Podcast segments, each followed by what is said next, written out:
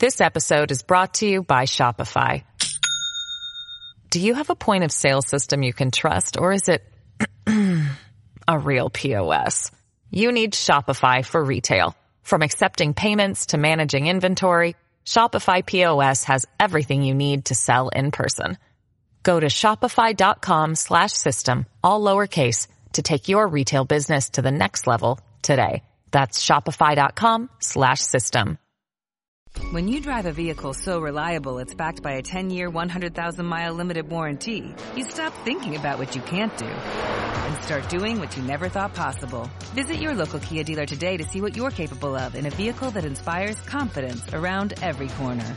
Kia, movement that inspires. Call 800-333-4KIA for details. Always drive safely. Limited inventory available. Warranties include 10-year 100,000-mile powertrain and 5-year 60,000-mile basic. Warranties are limited. See retailer for details.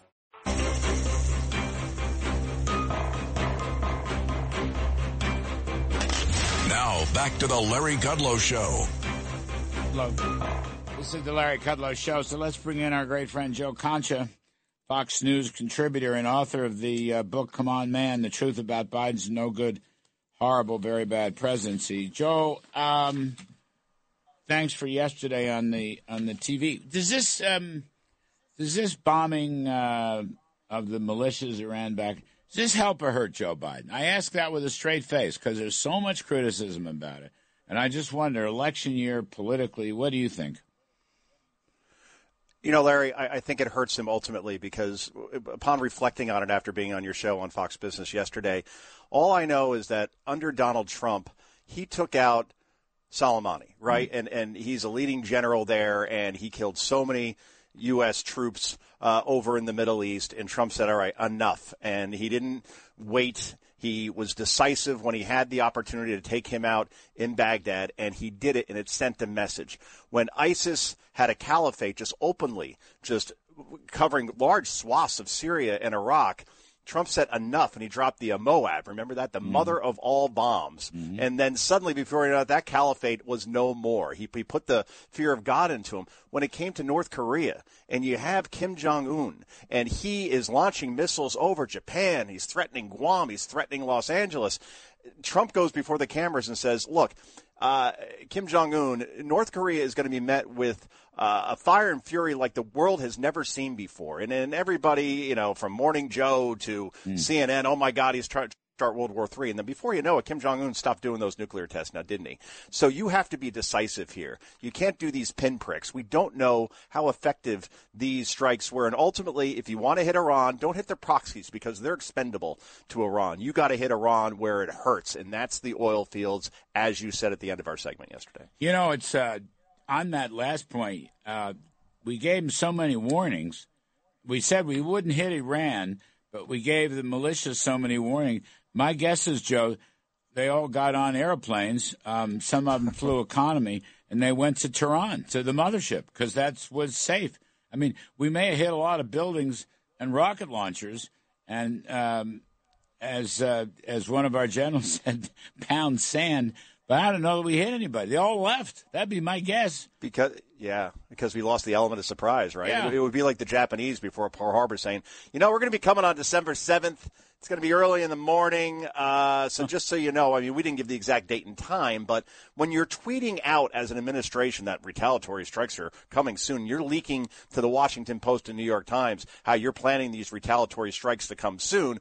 Well, you know, we might as well have uh, Patrick Mahomes during the Super Bowl go walk up to uh, the Joey Bosa and, and, the 49ers defense and say, you know what, I'm throwing to Travis Kelce on this next throw. See if you could stop it, right? So that's that's basically what we got here. It's amateur hour, and I can't get out of my head, Larry, the fact that the Secretary of Defense was in a hospital for days on end, and the Commander in Chief didn't know where he was, and the Secretary of Defense didn't bother to tell anybody or have an assistant, a Chief of Staff, somebody say where he is. Our adversaries notice this stuff, mm. and they say it's amateur hour over there because Anybody would have been fired in that situation. Joe Biden can't fire anybody, but if, if I left my unit and didn't tell anybody and I'm in the military, I'm getting discharged. And that's what should have happened to Austin. It did not happen. Yeah, so this stuff, uh, I think it's, it's not going to help him and it may well hurt him. I think that's what we're going to see when the latest round of polls come. because it's just like nothing's been solved yet. I mean, we we don't. We'll see. We don't know the results. I had Keith Kellogg on earlier and uh, Kash Patel. We we'll see what the results are. Whether they stop throwing missiles at our uh, assets over there, but um, I have a feeling that that's not going to stop. Do you think the uh, jobs number yesterday had a, has any particular political impact? I, I, do and I don't. I, I think that we are kind of used to this new normal, Larry, where the unemployment rate, take the COVID year out because I, you know, that's obviously an anomaly, a hundred year anomaly. But when you look at Donald Trump during his tenure, we had unemployment at record lows, near mm-hmm. record lows, below 4%. So when people hear jobs report and they see, oh, wow, our unemployment rate is still around 3.4, 3.5%, they say, okay, well, that's where it's always been. So I'm not sure that has an impact as much as, and, and I'll, I'll repeat this point, when you see food prices are still up 25% from where they were four years ago and they continue to go up, they're not coming back down. And gas prices continue to go up, they're not going back down. And mm-hmm. your heating bill is not going back down. People are still saying, I'm still paying too much for this stuff. So the perception, I, I get that GDP is great and jobs numbers, that was a solid report. It doesn't hurt Joe Biden necessarily, mm-hmm. but I don't think in the end, when people have to make a comparison and a choice, who will be a better steward of this economy, Donald Trump or Joe Biden? I don't think that's a fair fight. This episode is brought to you by Shopify. Do you have a point of sale system you can trust, or is it a real POS? You need Shopify for retail. From accepting payments to managing inventory, Shopify POS has everything you need to sell in person. Go to shopify.com slash system, all lowercase, to take your retail business to the next level today. That's shopify.com slash system. Ohio, ready for some quick mental health facts? Let's go. Nearly 2 million Ohioans live with a mental health condition. In the U.S., more than 50% of people will be diagnosed with a mental illness in their lifetime. Depression is a leading cause of disability worldwide. So why are some of us still stigmatizing people living with a mental health condition when we know all of this? Let's listen to the facts and beat the stigma. Ohio, challenge what you know about mental health at beatthestigma.org. I think that Biden is still plagued by an affordability crisis. All the things you just said food prices, grocery prices, gasoline prices, car prices, etc. Um, they've had better numbers in recent months, but going back three years, uh, real wages are still underwater, and that's what you know. You you can't you can't go into a store and pay for it with GDP. You go into a store and pay for something, you know, with your with your income, with your wages, uh, and see what it buys after prices, and that's the Achilles heel. You know, there's still an affordability crisis.